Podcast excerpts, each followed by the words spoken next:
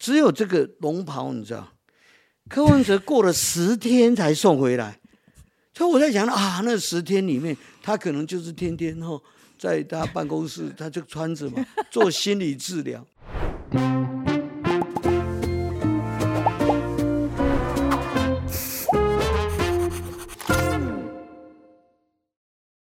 好，我是蔡斐，嗨，我是路易莎莎。欢迎收看《匪夷所思。那今天阿姨想知道，我们邀请到的是王世坚议员。嗯嗯，好，那这个王王议员应该不用介绍太多吧？对，浑身是梗，Over my dead body。对。然后我对他自己个人呢，呃，最最印象最深刻的那个梗，大概就是八仙过海吧。我非常喜欢他送柯文哲那只超级大的木马，充气马，真的太好笑。对，他就他真的是太多太多的这个事迹哦，可以跟大家分享了。那呃，今天我请这个王议员来啊，其实最重要的是想谈谈这个侧翼的问题。那王世坚自己呢？在选举最后的阶段，他也被这个侧翼攻击嘛啊而且他非常的反反感啊，他其实有出来呃有很大声的这个他跟侧翼对战很久了啦，嗯就是他真的不他因为他一直被攻击，所以他对这件事很反感。这件事情当然是范姐找他来一个很大的原因，因为毕竟你们都是受害者嘛，一个受害者互助协会对谈的概念。我基本上请王议员来，就是想谈一谈哦，从他的观点来看，就是侧翼对他个人的影响，对社会的影响是什么？那我们先把这个侧翼的定义先讲清楚好了，因为这真的太多的朋友在问说侧翼到底是指什么，然后这个交给路易莎莎来讲。你把整个政党想成是一一个航母群，那这些侧翼其实就是比较外围、比较小的，但是它是要负责护卫整个舰队，它护卫舰队的这样的一个存在。嗯，所以它可能是匿名的，它也可能是具名的，但它是一个粉砖，它有一定数量的观众，它可以触及到一定数量的人。然后他的政党倾向都非常的明显，那你不知道他有拿钱还是没拿钱，但是这些人讲的话是可以引起一些火花，或是让一些人去追随。那用行为模式来判断好了，啊，他们通常有哪一些哦？这个发言上面有哪些行为模式？比方说，他们很喜欢断章取义，而且喜欢诉诸权威的口吻，就是我讲的是对的，这是一件事情。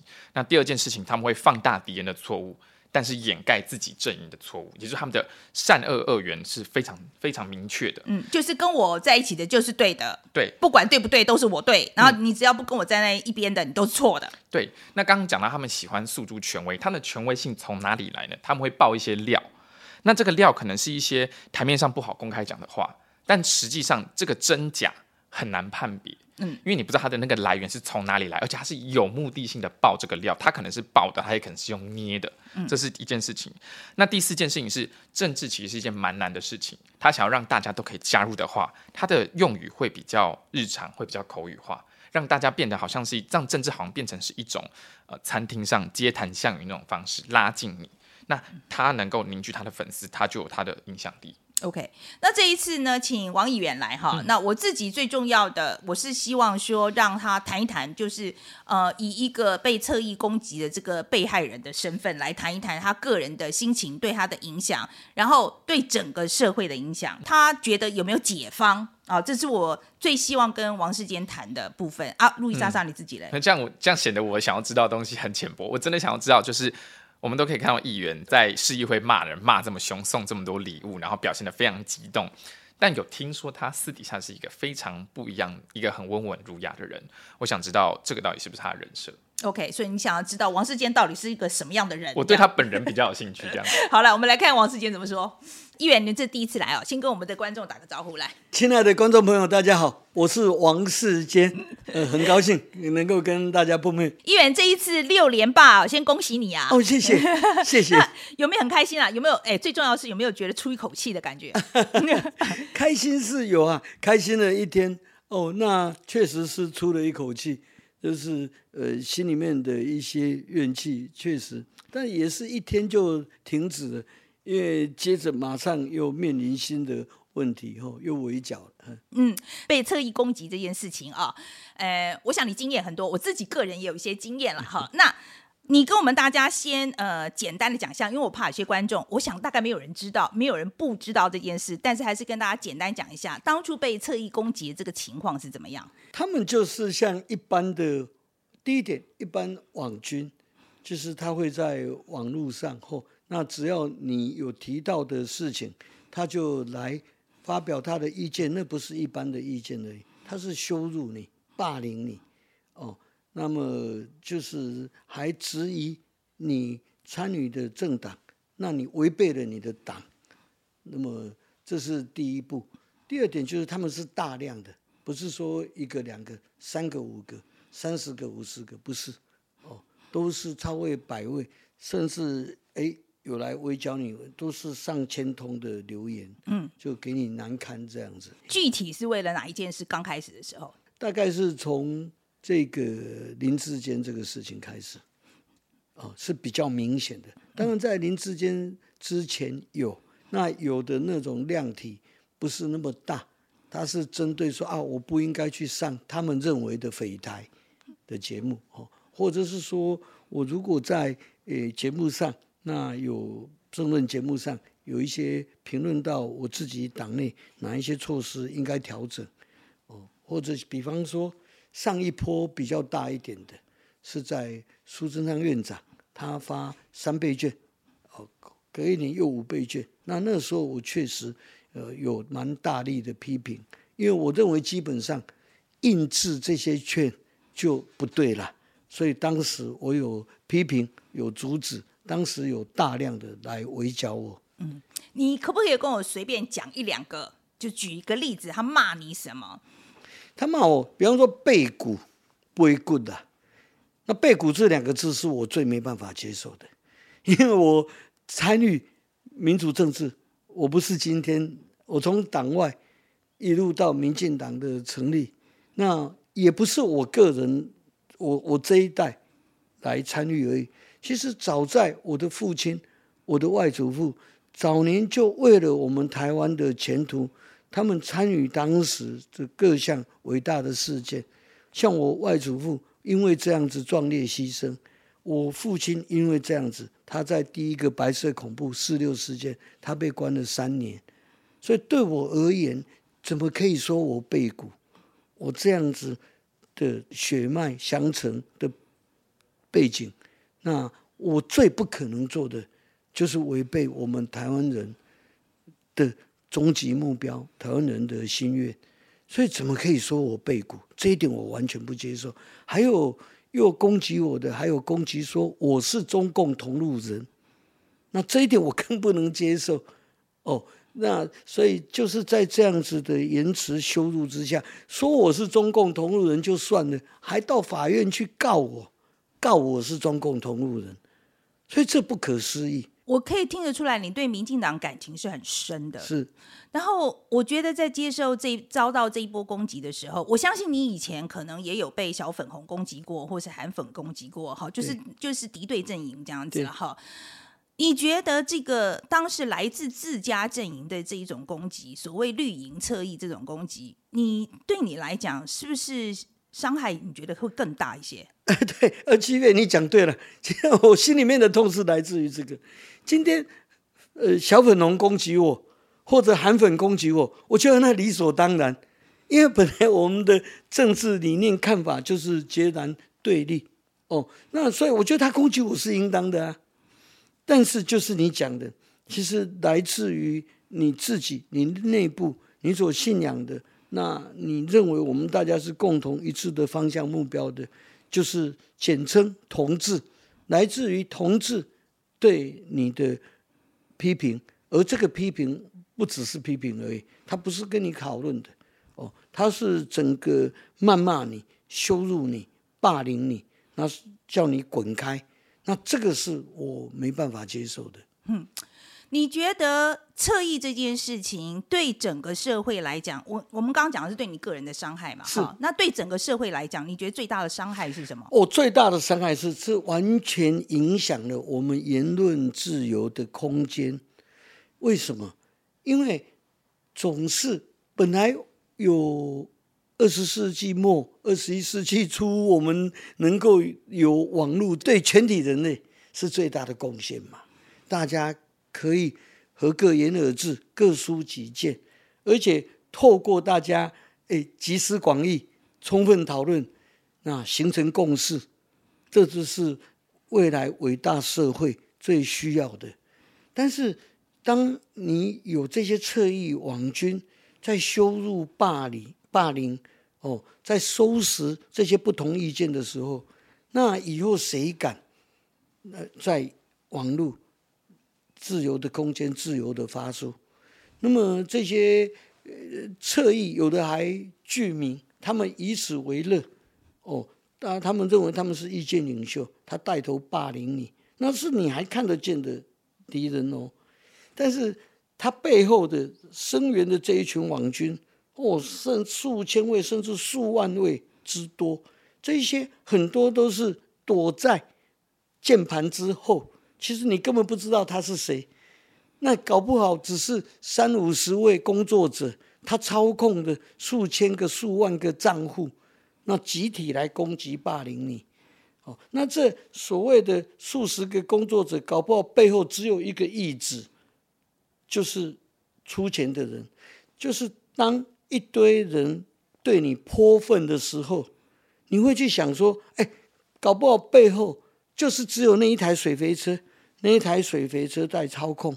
他提供的这些粪，那由这些人来对你泼，那这很糟糕。这第一点，这不是真正的整个完整的社会民意。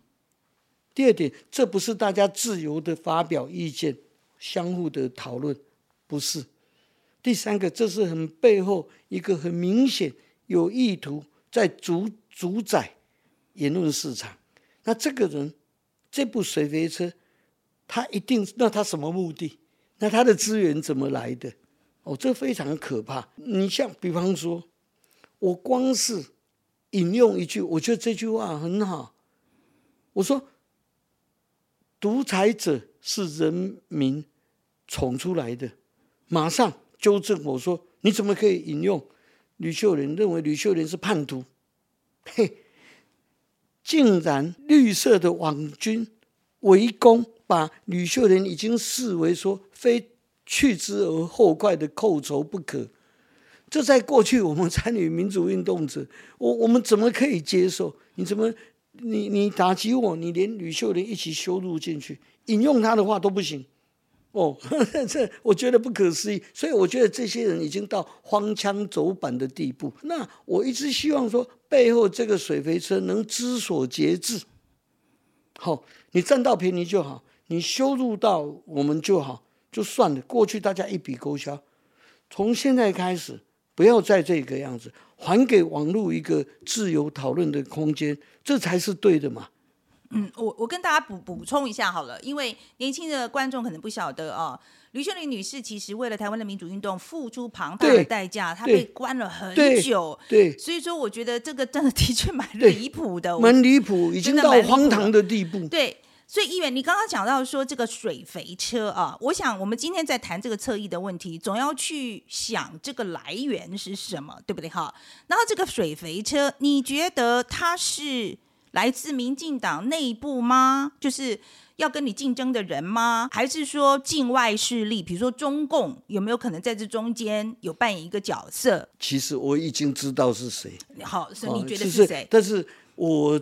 抱歉，容我这一点吼，容我，我还是寄望说，这我们大家是同志嘛，嗯，我还是奉劝他们吼，四个字，适可而止。嗯，其实我是知道，可是你的判断还是就是我也掌握一些资讯，嗯，哦，那包括包括这些敢出名的这些侧翼，这些名嘴，好，其实他收集别人，那别人其实也很了解他。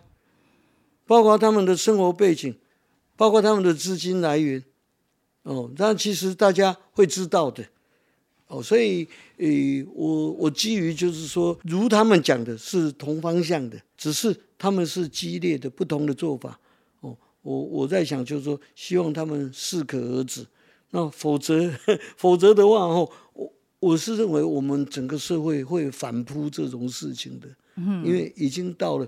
荒唐的地步，所以你看到的证据，就是你自己认为你看到的证据，你觉得就是来自中共那边的攻击的可能性不高，就对了。我可以做这个结论吗？诶，我不敢这么说，否则他们又说我是中共同路人，中共同路人才会帮中共辩解。嗯，好，所以我这没有在帮中共辩解啊，我在说侧翼是他们策动的。我其实这是帮民进党讲话哎、我是认为 我是说那个场景人是中共哎、不是民进党哎。我觉得我知道所以我不能说不是中共，所以我不能说呃常进人不是中共哈，否则我就变中共同路人了。好、哦我必须要坚持，就是说万恶的共匪，嗯，他们什么坏事都可能做。其实对于这次选举结果哈，那有很多年轻的朋友，还有中间选民，其实很多人都讲到说，这个侧翼的这个言论让他们受不了，其实是影响他们投票倾向一个非常重要的原因。我想，议员你自己觉得这一次民进党败选，你自己的判断跟侧翼的这些言论有没有关系？我认为绝对有关系。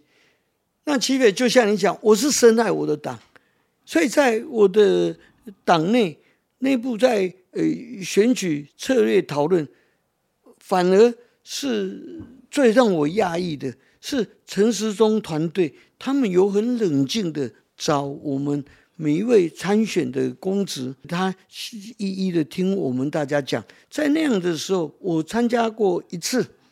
再来我就不去参加了，因为我讲的刚好跟大家的看法不太一样哦。但我我在想，当时我有讲，啊、有少数几位像陈世忠，他有听进去。我就是认为，就是说我社会形成那样子的氛围，说讨厌民进党啊，我认为就是因为我们民进党整整体展现出来的第一个权力的傲慢，第二个伪共的啦。气压压都丢了，稍微讲怎么样，哦啊就要追打你、鞭尸你，这个是不对的。哦，我认为这样子做会反而割舍社会名利，离社会而去，好像说民进党啊永不犯错，那错的永远都是你，那难道怎样？那是整个社会错了吗？哦，所以这等于把我们民进党反而置外于整个社会，而且我认为提政见像。提一百条、两百条、几百条，我是我是认为看法说，提再多条都没用。为什么？你政见要让社会相信，要使人民相信，要 make believe 嘛。但是你这个前提，当人民、当社会不接受的时候，那你说我今天讲这三五条不接受啊？是不是我我讲不好啊？我再多讲几条，再多讲条，就累积累积，你讲个几百条，如果社会听得进去的。人民听接受得了的，不用多，他马上可以接受。那人民不接受的，你讲再多条，人民就是不接受。所以今天发生这样的事情之后，我是想要知道，就是民进党内部是不是有真的深层的反省？反省这件事情到底是怎么发生的？我在想，我们民进党的有理想的有志之士，他们不会寄望于反省。他们知道不是，他们觉得他们是寄望于人，他们寄望于时机，他们寄望于说，反正这时时机快到了，哦，那位有很好的人，那我就在回复我们党原来的走向，所以导师觉得说，那不得罪人，哦，那不被打成说你是异类，你是叛徒，你是鬼棍。为了避免这样，所以大家就是吞忍下来。你说时间快到了，是不是快换总统的意思？哎、不，哎、不是，不，哎，对，不，呃、你说因为等了赖二，我觉得你意思好像听我这样连贯下来听，好像是二零二四年换了赖清德上来，事情就会有转圜的意思吗？哎，因为你把我心里面的话都讲出来了。可是我老实说，如果今天呃主政的人或是主事的人哈不出来反击这些侧翼，他们自己不出来反击侧翼的话，我觉得他对这个文化不会有帮助。哎，我们今天讲就是说，我们那时候在韩国瑜那个时候，很多人就骂韩国瑜说你都不控制这些韩粉。我老实说，我自己在看韩国瑜的时候，我觉得你就是在享受这些侧翼给你带来的声量。给你帮你出去打仗，你在享受这个红利，所以你舍不得攻击。所以虽然说你自己觉得他的这个行为模式是有问题，他也不讲。可是我觉得不讲本身这个是有问题的。韩国瑜的部分哈，因为毕竟他不是友军呐、我应付我自己友军都已经快 都没办法了。可是我浅粗浅的对敌军的了解，我是觉得至少他带头的人，他没有任何资源，或者说他去策动这么做，至少他没有这样。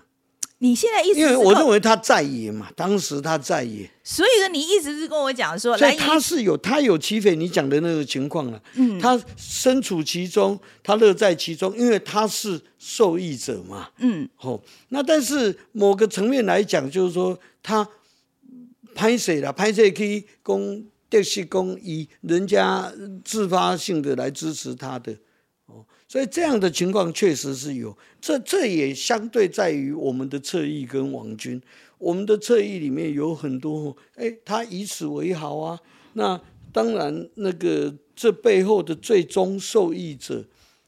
对啊，他从来没有批评过，哦，他绝对他没有，因为他是受益者嘛，而且甚至他引以为豪，引以为乐，嗯，他觉得说，哎，他他改变了很多事情，他引领了这个社会的进步，那他认为说这个功劳，哦，他他。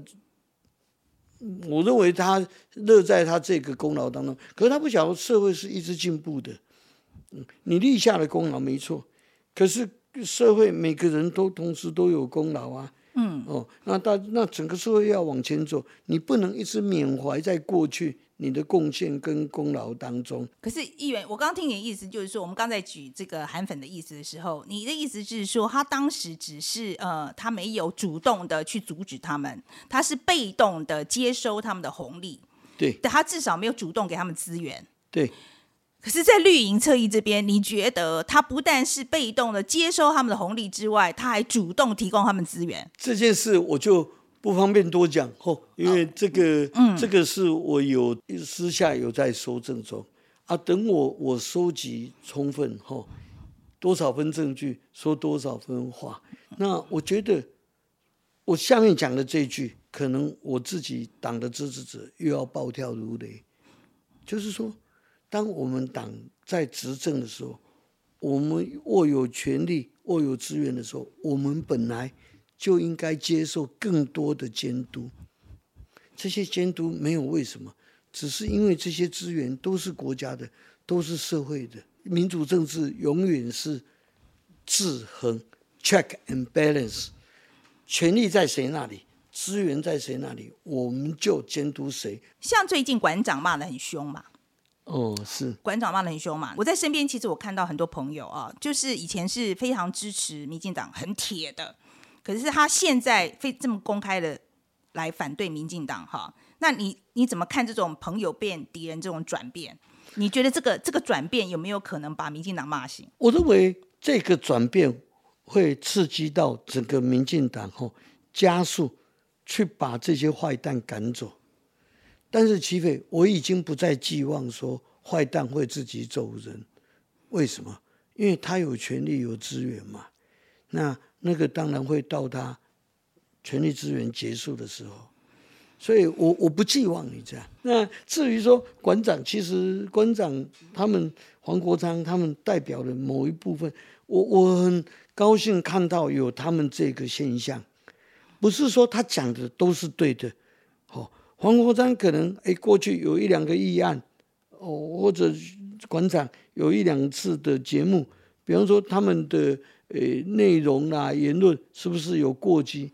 可是那些我都觉得不重要了，最重要的，它代表的是，哎，我们社会有这样的力量，有这样的活力，哦，永远很警醒在看待呃社会的进步以及社会资源的掌控分配。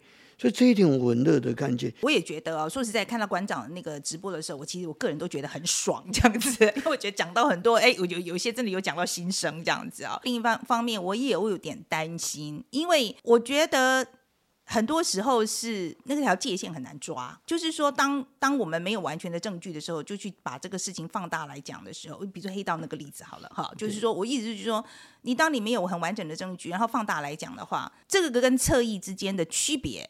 是很容易混淆的，对对，而且区别你讲的对，所以当你问我到几个关键问题的时候，我就是回答说，我有在收集当中，但当这个证据没有完完整的时候啊，我就不敢去做我论结论。黄国章或者馆长他们对这最近这一些议题的评论，吼，确实有一些并不是那么完整的有那些的证据，或者是不是言过其实、过于夸大？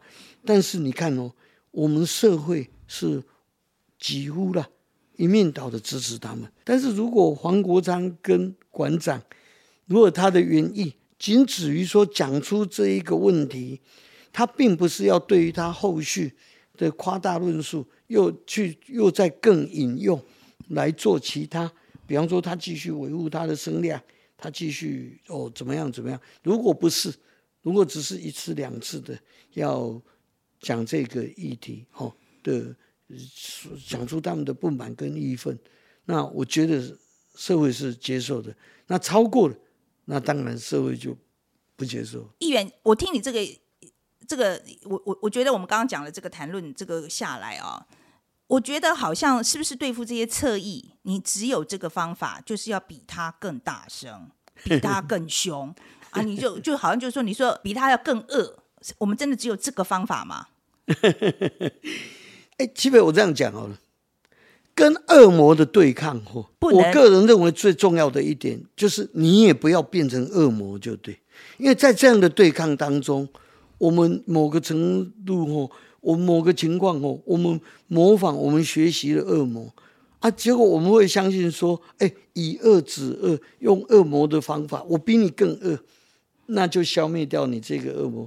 但到时候万一我们也成了恶魔呢？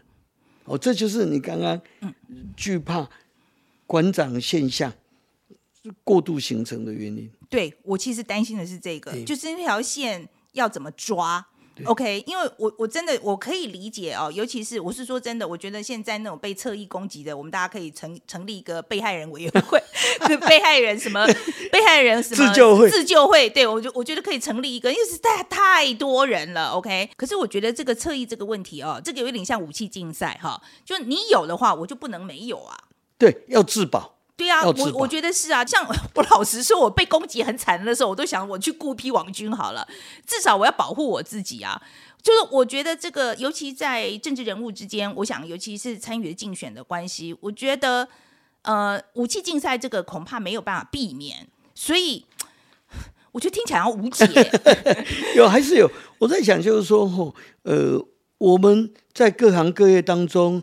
啊，比较有一点声量啊，会被讨论、会被攻击的，因为你的言论，你去在刺激到谁，那人家来霸凌你的时候，我觉得啊，我我们持有的心态是这样：别人低劣攻击，我们高尚回应。如果我们是这个心态的时候，就像齐飞你讲的，我们跟恶魔对抗，但是我们绝对不成为恶魔，我们就不必去。豢养啦，培植啊，我们自己的侧翼跟网军，哦，每个政党都这么想。那被欺负，哎，被欺负就一次两次，就那几次嘛。那我们停止这种抗辩反击都没有，那看他们看对方怎么样嘛。哦，看你你你给我换一个什么时阵？因为社会会看穿这样的伎俩。我我在这边也呼吁一下，呼吁一下我们所有的观众哦，大家真的要认真的看每个就是政治人物的他们的表现。OK，真的不要被这些言论哈。对，要要真的要很仔细的媒体变，这是媒体试读啦，大家要看新闻的时候要小心一点，这样子就不要被牵着走，这样子，这个其实最重要。那只。当你看到的时候，你才会知道说啊，哪些候选人是网军操作出来的、炒作出来的，对不对？我觉得不要把票给这些人，然后这个就是消灭侧翼 最好的方法。真的假不了了啊，假的真不了。嗯，多看几眼的话就可以看出来。议员，那刚刚讲到柯文哲哈，那我我我。可以，你就说你以前是支持他的嘛，然后到后来你是监督他，对不对？然后你送了他很多礼物，我觉得都是批评他了哈，批评他很厉害。然后可是现在呃，那个谁，蒋万安要进去了嘛，你又说你要成为讲师 哦，你现在要从科学家变成讲师，是不是？你可不可以跟我们谈一谈？你觉得对你来讲，你觉得最要不得的这个这个特质是什么？所以让你觉得说你要想尽办法的要要要。监督这些东西，哎，齐伟，因为第一点哦，嗯，我是民众选出来的议员，议员的天职本来就是监督市长，对，监督市府团队哈，这第一点，我的工作我一定要这么做，不管他是哪一党，即便他是我民进党的候选人当选了，我也一样。哦，如果说诶七分支持，也要有三分监督，对我自己党。嗯，那更何况他不是我这个党的候选人。那第二点，蒋万安我看到的，他正面的非常多，但是他有一个致命的缺点，就是说，我认为他对市政的熟悉度、提出政策愿景这一部分，还有我认为他这一部分的认识是蛮粗浅的。你要来担任首都台北市长，那么我认为你随时都要准备好了。嗯，功课做的不够多啊。对对对，呃，功课没有做好啊。然后现在老师要来查功课啦。这个是我们我们一个朋友非常非常想问的，就是说你那时候送这个柯文哲，很多大家都叫你送礼大师啊，什么木马啊、T 恤啊、魔戒啊，还有什么车票啊、龙袍啊，还有小金人。你自己最得意的是哪一个？好几个哎，好几个。好，那你讲一个，你最比方你讲几个你得意比方说。龙袍哦，嗯，那个我真的对柯文哲做了心理治疗了，我真的讲出他他的心理，他的真真心，他内心最深处，其实他真的是渴望这样。哎，七飞，你知道吗？我们送市长这些礼物哦，像我送他这些哦，他大部分呐，他都会很客气的，他会认为说啊，这个就是呃那个咨询的道具，所以就是说隔一天他大概就会送回来。只有这个龙袍，你知道，柯文哲过了十天才送回来，所以我在想啊，那十天里面，他可能就是天天哦，在他办公室，他就穿着嘛，做心理治疗哦，心理治疗，所以这这一点我是觉得嗯，蛮蛮高兴的，我帮了他。那你将来要送蒋万安什么？有有有有，七北有这个，我卖个小关子。OK，有在想了，有在想了。OK OK 啊，我很期待，很期待。不过我我的议员啊，就是你这么久的这个议员生涯，我当然知道说你，当然你们就是要监督市长嘛，这个呢没有问题啊。可是你自己个人有没有某些行为你特别看不下去的，某一种或者是某种特质你特别看不下去？诶，傲慢，傲慢，我觉得态度最重要。态度对了，其实你做任何事都会对。态度对了，即便一开始你做错，但是你马上透过你的态度正确，你会很谦卑的会去回顾啊，我今天我讲错什么话，我昨天什么事我做错。哦，态度永远是最重要。那傲慢的态度，往往啊，会导致四个字结论：四个字，自欺欺人。因为傲慢嘛，啊，刚刚可以做好啊，吼，所以你你骗了自己，那傲慢你去欺骗了别人嘛，别人哎有的相信呢，有的吃这一套啊，看你讲的那么有自信，对啦对啦，那这个部分你有做好。你欺了欺骗了别人，其次哦，你欺骗自己，那你永远活在虚假世界当中，这个错还一直会再犯。有些问题是我们网友很想问你的啦，哈，这个直询的风格啊，他说他用的这个用语是浮夸，哈，比较夸大一点了，哈。他在问说，你这个是不是人设？哦，不是，我觉得最好的人设就是做自己。所以你自己就是对我自己就蛮浮夸的嘛，所以他 对我我接受这样的批评。那但是，哎，如果这样叫浮夸哦，我是觉得浮夸的恰到好处。为什么？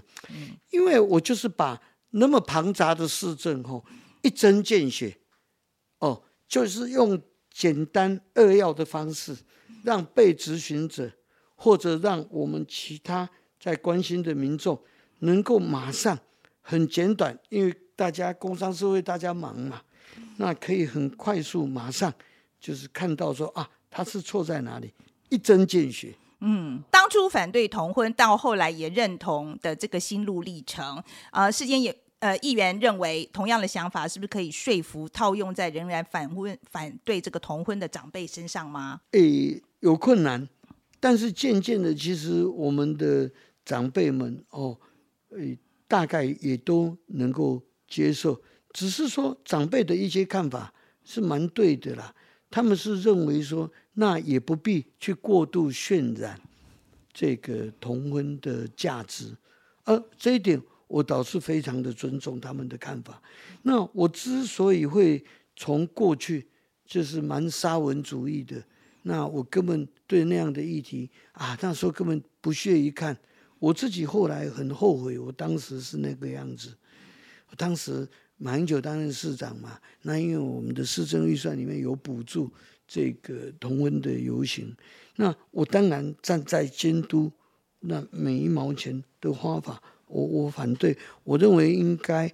这样子的游行应该是自发性的，那由发起的他们的这个单位，他们来负责。怎么我们公家的资源可以去资助？所以我当时是因为这样，我咨询，我反对。其实我针对的是预算的。那后来我之所以心境转变，我是认为我们每个人来到这个世界上，每个人都应该有他的权利，都不应该被剥夺、被歧视。我是基于这一点。基于这一点，我认为主张同婚或者本身是同婚者，好，那我认为他们的权利不应该被剥夺。任何要剥夺他们权利，我认为就必须 over my dead body。好，我会誓死捍卫他们的权利。我觉得你好像蛮勇勇于认错的，你觉得你是不是这样一个人？没有，我我是经过呃很仔细的深思以后，我。对我勇于认错啦，因为我过去做过很多错的事情。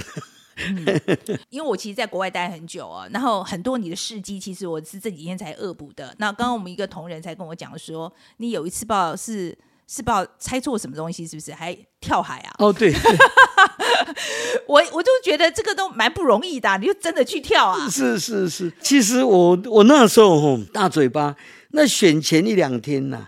那因为那时候我们立委的选制方式改改小选小选区单一席制，台北市就分成八个立委选区。我的那个选区哦，我从头到尾民调我都赢，因为只选一席嘛。那对手国民党跟我竞争就是这样。那在台北市另外七个选区，确实民调我们党有略微落后。然后那个选区我一直到从头到尾都赢，结果呢，有这个记者就。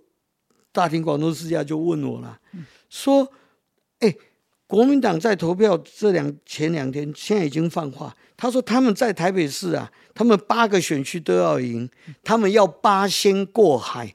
那我那时候就不服呢，我是想说，哎，八仙过海，那就是连我也输喽，所以我才会说啊，国民党八仙过海，王世坚去跳海了。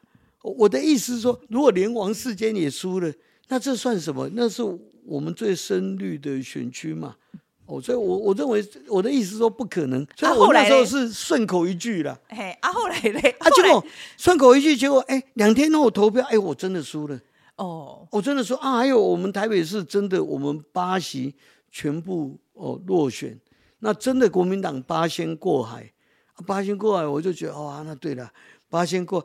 哦，八仙过海啊，红色跟去跳海，就真的去跳海，就就去。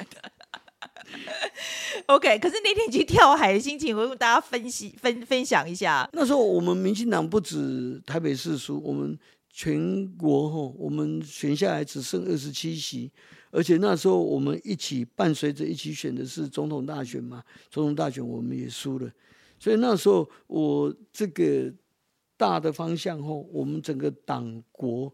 对我来讲，好像都输了，都毁灭了一样。那我家里还有一点点，有有一些事情哦。那时候我我的长辈，我的父亲，那他刚好在弥留了，那我很难过。我知道说，在他生命的最后，他会知道我去做什么危险的事。但是我觉得这个我不应该让他担心。可是我没有讲过这样的话哦。那我去想到我父亲过去。他们那个那个精神哈，他们就是哎，一向讲话说一句话就算一句话，要么你不要说，哦，那你说话就要算话，所以我还是很坚定的去跳海。哎，那我跳海回来以后，隔一天我父亲就过世，所以呢，那时候我是很难过了。你看哈，所以我们大家对于你这个八仙过海的这个事情呢，就是只记得你讲了这一句话这样子，其实都不知道这个心路历程其实是在一个很低点的时候。嗯，议员，我我就讲到这个事情，就是说你从政这么久。你这次说，你这次在这次选举之前，因为被侧翼攻击，所以心情非常的低落，right？你有没有想过，就是说我不要做了？我我真的觉得你对于从政这个路上，其实你也付出很多。你有没有想过说够了，我不要做了？有没有那种时候？有，我最后诶，投票前六天嘛，我的前一个礼拜的礼拜天那个游行嘛，那游行我那天确实很灰心。因为我也动员了所有我的支持者，我也把那个木马重新放在我们议会后方游行的程当中，我也印了呃几千份的文宣推动，所以我觉得我该做的我都做，可是，在那一次的游行的过程当中，哦。这些侧翼网军，他们用实体化的，用电话部队，就在前几天就烧倒了。然后在游行的那些过程当中，他们也用我认为是实体化的这个方式，那那对我叫嚣，那羞辱我。我我我觉得我那那时候确实让我是，我觉得啊，我我大概我的选举活动那就到这里，所以隔一天。礼拜一后，我我就收拾心情，但是我也收拾了我的服务处，我们就想说啊，那选举就到此，真的就就决定不选了。对，最后几天我就想，我就不活动了，我就放弃。可是就在那一天，呃，礼拜一，我是看重播的新闻，那播出那过去的良师益友，哦，像虞美人，啊，像黄月水老师，呃。他们刚好就在那一两天都有发出哎，在对我的鼓励声援，所以我才觉得哎，呃，竟然这个时候有还有人伸出援手，所以我才哎，那好，那我就把我的同仁又找来，就说啊，那我们至少那我这几天我就如常的把选举选完，这样。从政的终极目标是什么？我终极目标就是我们社会，我们台湾两千三百万人都。充分的成为自由人。好，今天很谢谢啊，议员，谢谢谢谢你。好，来路易莎莎，你讲一下来，你的今天最重要的 take away 是什么？我今天终于看到了节目跟市议会以外另一面的王王世坚议员，就是他真的很诚恳，像是那种路边老阿伯，然后就是对你讲话也客客气气这样。然后第二件事情是，他是真的愿意认错的人呢，因为我们大家都知道他其实不是没有犯过错，但他是真的每一次都会愿意低头。认错，然后重新建立起信任这件事情，我觉得目前来说是蛮可贵的一个特质。我可以理解为什么我的深蓝的爸爸妈妈这么爱他。嗯。然后呢，我对于这个我自己对于王世坚这一次啊，我最重要的印象是第一个就是讲到侧翼的时候呢，我还想帮他圆一下，我说 这个侧翼呢，我们是不是会是境外势力来策动这样子？然后他就直接说 no，我觉得是民进党内部。我昨天就跟你讲说这个不，对啊，说我对民进党还好一点，OK。然后我们我们觉得还可以，有可能境外势力影响，不过他就觉得这个就是民进党内部啊的有一股势力啊，他可能还给资源。OK，他的意思就是这样。那但是他现在目前还在收集证据啦。有一分证据说一分话了，他就是蛮实在。对对，他现在所以今天他这也是讲说，他现在还在收集证据当中。那但是他自己的直觉啊，他现在目前的观察，他是觉得这个东西主要就是民党内部自己，我们自己国内的问题这样子哈。这是第一个。然后第二个是我我对于王世坚的他的这个核心价值，我觉得这一次。是让我很，我想我们大家平常可能没有机会谈到这个东西，但是我真的觉得他对于自由的这个价值，他真的很执着，嗯，哦，他非常的执着，他在访谈之中好几次谈到这个东西，所以我觉得他今天来从政，这个应该是他最重要的宗旨啦。然后不管他的人设是什么样子啊，可是我觉得我对这个是蛮尊敬的，嗯嗯，好，那今天。